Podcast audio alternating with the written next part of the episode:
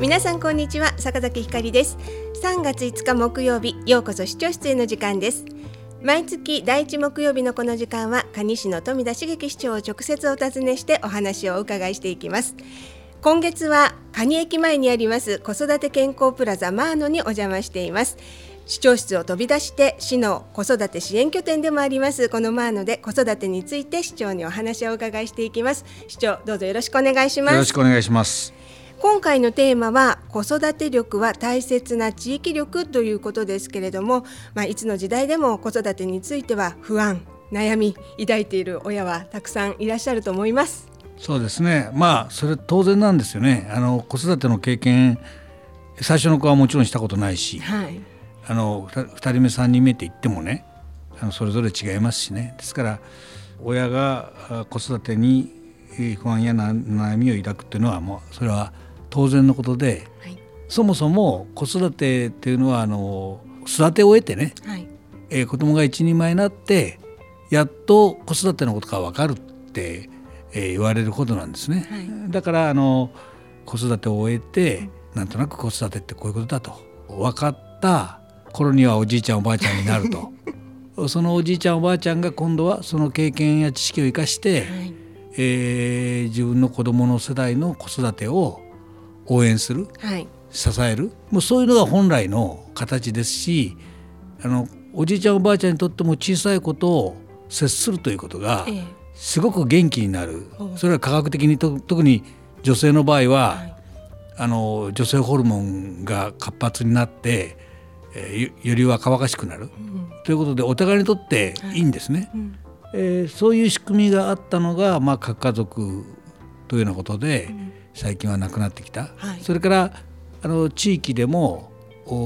商店街とか地域のおじさんおばさんが、はい、えー、よその子の様子を、うん、見てる、はい、そして子どもにとってもあのいろんな大人の人たちと接するということはお互いにとっていいんですね。はい、だから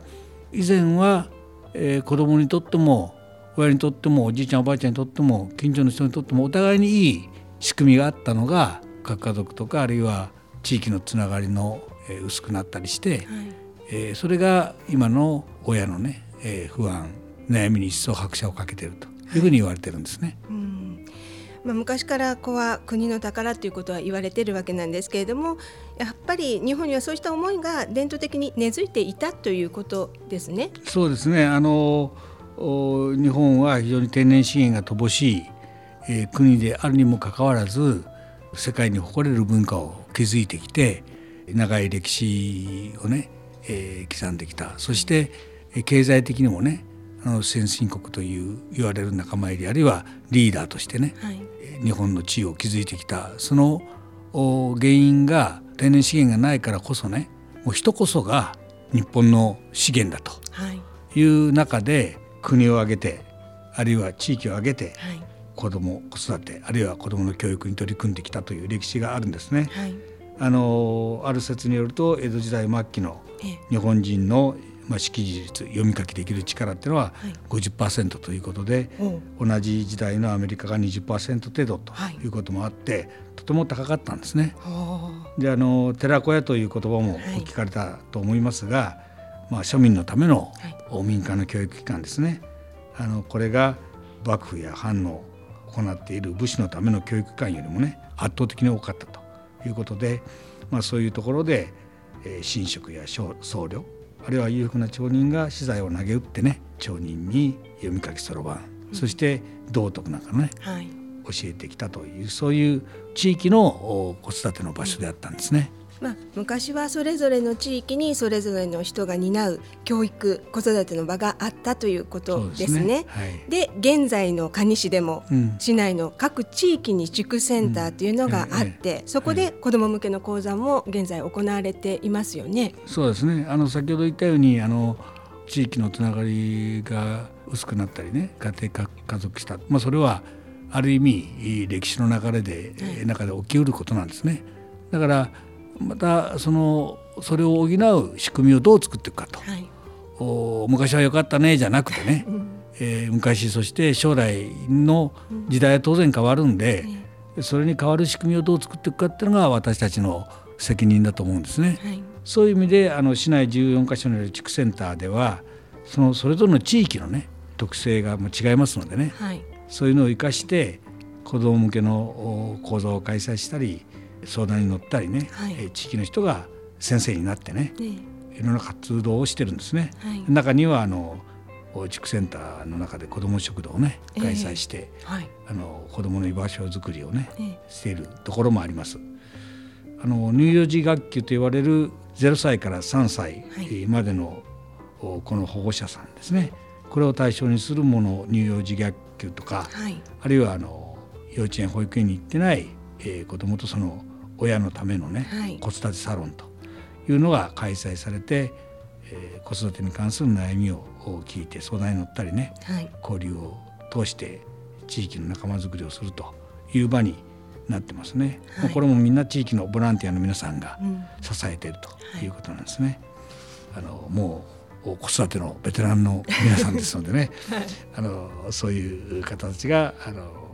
応援しているということですね、はい、実は私も下の子が幼稚園上がる前の年にこちらに引っ越してきたので、はい、その時に乳幼児学級に入りました、はいはい、まあ、同じぐらいの子どもがいる、うん、それから同じ地域のということで、うん、あの共通点が多かったんで話題が多かったんですごく良かったなって思ってますし、またそこにボランティアの方がいて地域の方が、まあ、関わることで地域全体で子育てしてもらえるなっていうところを感じたことがあります。そうですね。あのもともと公民館ということで、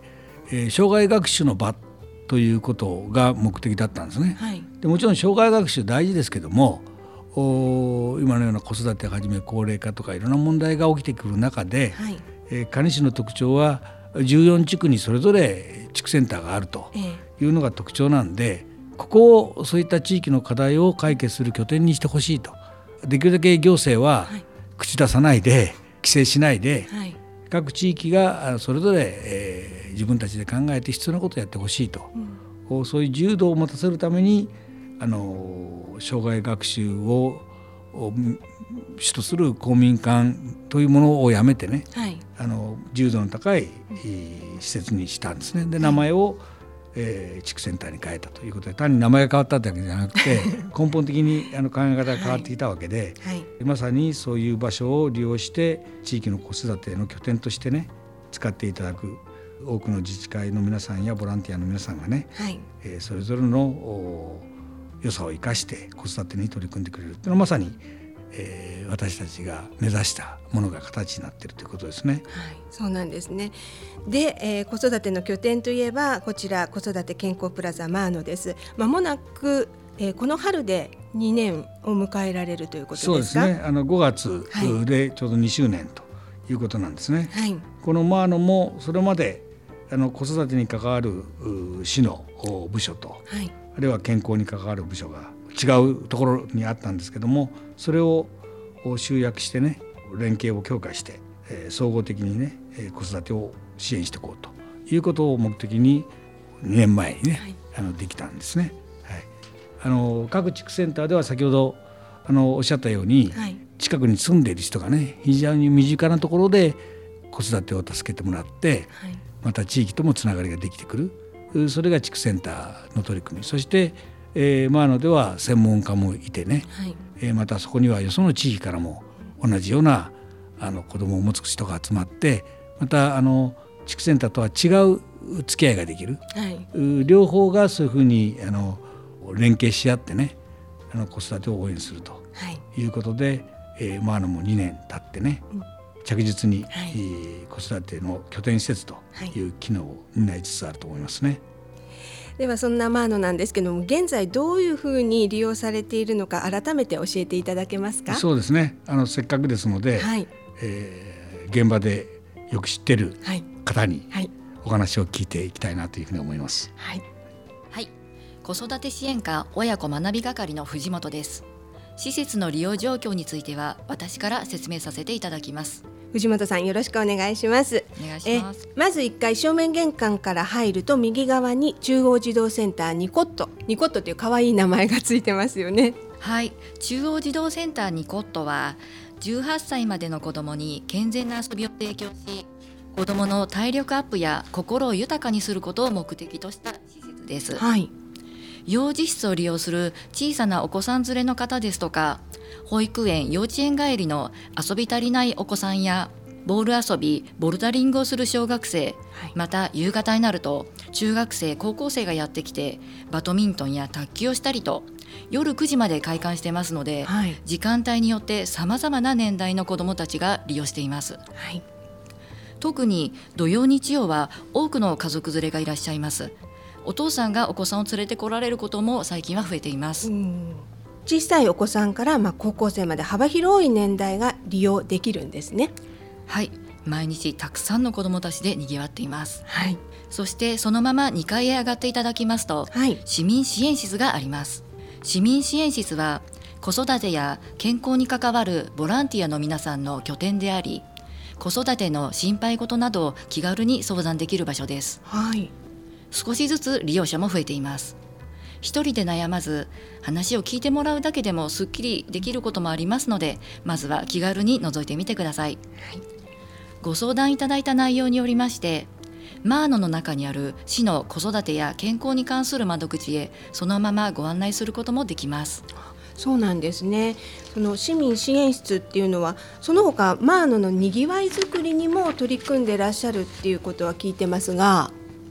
はいマーノの中には中の広場と呼んでいます。皆さんにご利用いただけるスペースがあります。はい。その中の広場の利用調整をしているのが市民支援室です、うん、にぎわいづくりの一環として定期的にマルシェと言われるイベントを開催しています、はい、マルシェでは、えー、販売スペースを設けまして主に子育て中の方が出店します手作り雑貨ですとかアクセサリーお菓子などを販売して、毎回にぎわっています、はい。とっても楽しそうなイベントになってますけれどもでもそのイベントをきっかけにしてまああの知るっていう方もいらっしゃるんじゃないですか？はい。次は3階子育てサロンの絆ルームがありますよね。はい。えー、キッズナルームですがこちらは、えー、マイナス10ヶ月の妊娠期から3歳未満までのお子さんとその保護者が利用できる子育てサロンです、はい、木のぬくもりを感じさせる広々とした空間で朝からたくさんの親子連れがいらっしゃいます。同世代のお子さん、えーと、子供同士遊ばせることができるということで、まあ、とってもいいというような声もいただいています、はい。子育て中の方がほっと一息ついて子どもと向き合えるそんな場所になることをスタッフは目指していますまた毎日お昼前にスタッフが手遊びをしたり市民ボランティアさんが絵本の読み聞き絵本の読み聞かせをするなどキッズナタイムと呼ぶイベントを行っています、はい、このキッズナタイムを楽しみにしていらっしゃる親子連れの方もたくさんいらっしゃいます、はい。えー、このキッズナタイムが終わりますと、えー、お昼になりますので帰ら帰られる方もいらっしゃいますし食事スペースで昼食をとりお母さん同士お子さん同士交流される方もいらっしゃいます、はい、お母さんだけではなくお父さんの利用もこちらも増えています、はあ、そうなんですねまあ、マーノはとっても広々としていますし皆さんゆったりと過ごせるそんな施設になっています。でそのマノなんですけど子育てだけではなくて市民の健康づくりの拠点としての役割もあるんですよね。そうですね健康づくりの役割を担うものとしましては、はい、1階に健康スタジオとクッキングスタジオ2つのスタジオがあります。はい健康スタジオでは市民のライフステージに合わせてマタニティヨガや肩こり腰痛すっきり教室60歳以上を対象としたアクティブシニア講座など年代に応じたエクササイズ等の健康プラグ健康プログラムを行っています。はいこうした講座の入っていない時間帯は一般に貸し出ししていますので、はい、市民サークルがダンスやバレエなどの活動をしたりして連日部屋のし部屋の使用がいっぱいの状態です。そうなんですね、はい、すごい。そして2つ目クッキングスタジオでは離乳食教室や成人の栄養指導等のさまざまな活動の実践の場になっていますまた高齢者の健康づくりのための教室や若者向けの食を楽しむ教室などバラエティに富んだ講座を行っています、まあ、健康づくりにはやっぱり食運動っていうのは欠かせないことですのでこの2つのスタジオを多くの市民の方に利用していただきたいですよね。はい他にもですね、はい、えー、夕方や週末には自主学習の学自主学習をする学生の皆さんが本当にたくさん訪れます。はいテスト前なんかは本当に大にぎわいになるんですけれども、えー、日中はみんなの書斎などで絵本や子育て、はい、健康づくりに関わる書籍を読みながらゆったりと過ごすことができます、はい、みんなの書斎には明智光秀関連の書籍を集めたコーナーも開設しました、はい、今年ならではですね。そうですね、はい、1階のお母さんの手料理をテーマとしたおしゃれな食堂カフェ今小屋ではモーニングやランチ晩酌を楽しむ人もいらっしゃいます、はい、私も利用させていただいたことがあります。ありがとうございます。はい。まあ、ここには子育て健康づくりの機能が集約していることはもちろんなんですけども誰でも気軽に来ることができるあったかい雰囲気があってとても過ごしやすい場所ということがよくわかりました。ありがとうございます。藤本係長ありがとうございました。ありがとうございました。マーノを改めてご紹介いただきましたがマーノはまさにお腹の中にいる赤ちゃんマイナス10ヶ月から高齢者まで幅広い年齢層の方が訪れて利用されていることが分かりました。そうですね。2年が経ってね、はい、軌道に乗ってきたなという思いを改めてしましたね。今言っていただいたようにお腹に赤ちゃんができた時からあマーノに来て、はい、まあ、お母さんですね、はい、あの健康診断をしたりいろいろ相談に乗ってもらったりするのがスタート、うん、マイナス10ヶ月ですね。はいえー、そして無事赤ちゃんが生まれる、はい、と今度その赤ちゃんと一緒にねマーノへ来て、はい、親子で過ごす他の同じような方と送り合うと。今度はその子どもたちも大きくなってまた、まあ、ひょっとしたら一人で遊びに来る。で中学生高校生になると今度は勉強しに来る、はい、そしていつかまた社会人となって結婚して、家庭を持って子供ができるとまたマイナス10ヶ月ということで、はい、馬に相談に来る、うん、そして、えー、その子が生まれると、うん、今度は親子あるいはおじいちゃんおばあちゃんと一緒にまたマーノに来ると、まあ、そういうつながりがね、はい。えー、マーノを通して子育てをする人とマーノがずっとつながっていく。そしてマーノにで働く人たち専門家の人たちもね、はい、ずっと見守っていく、うん、そしてアドバイスする、うんそういうことを目指してるんですね。はい、まあ、そういう意味であのマーノがあの市民に寄り添って、はい、市民と一緒に成長していく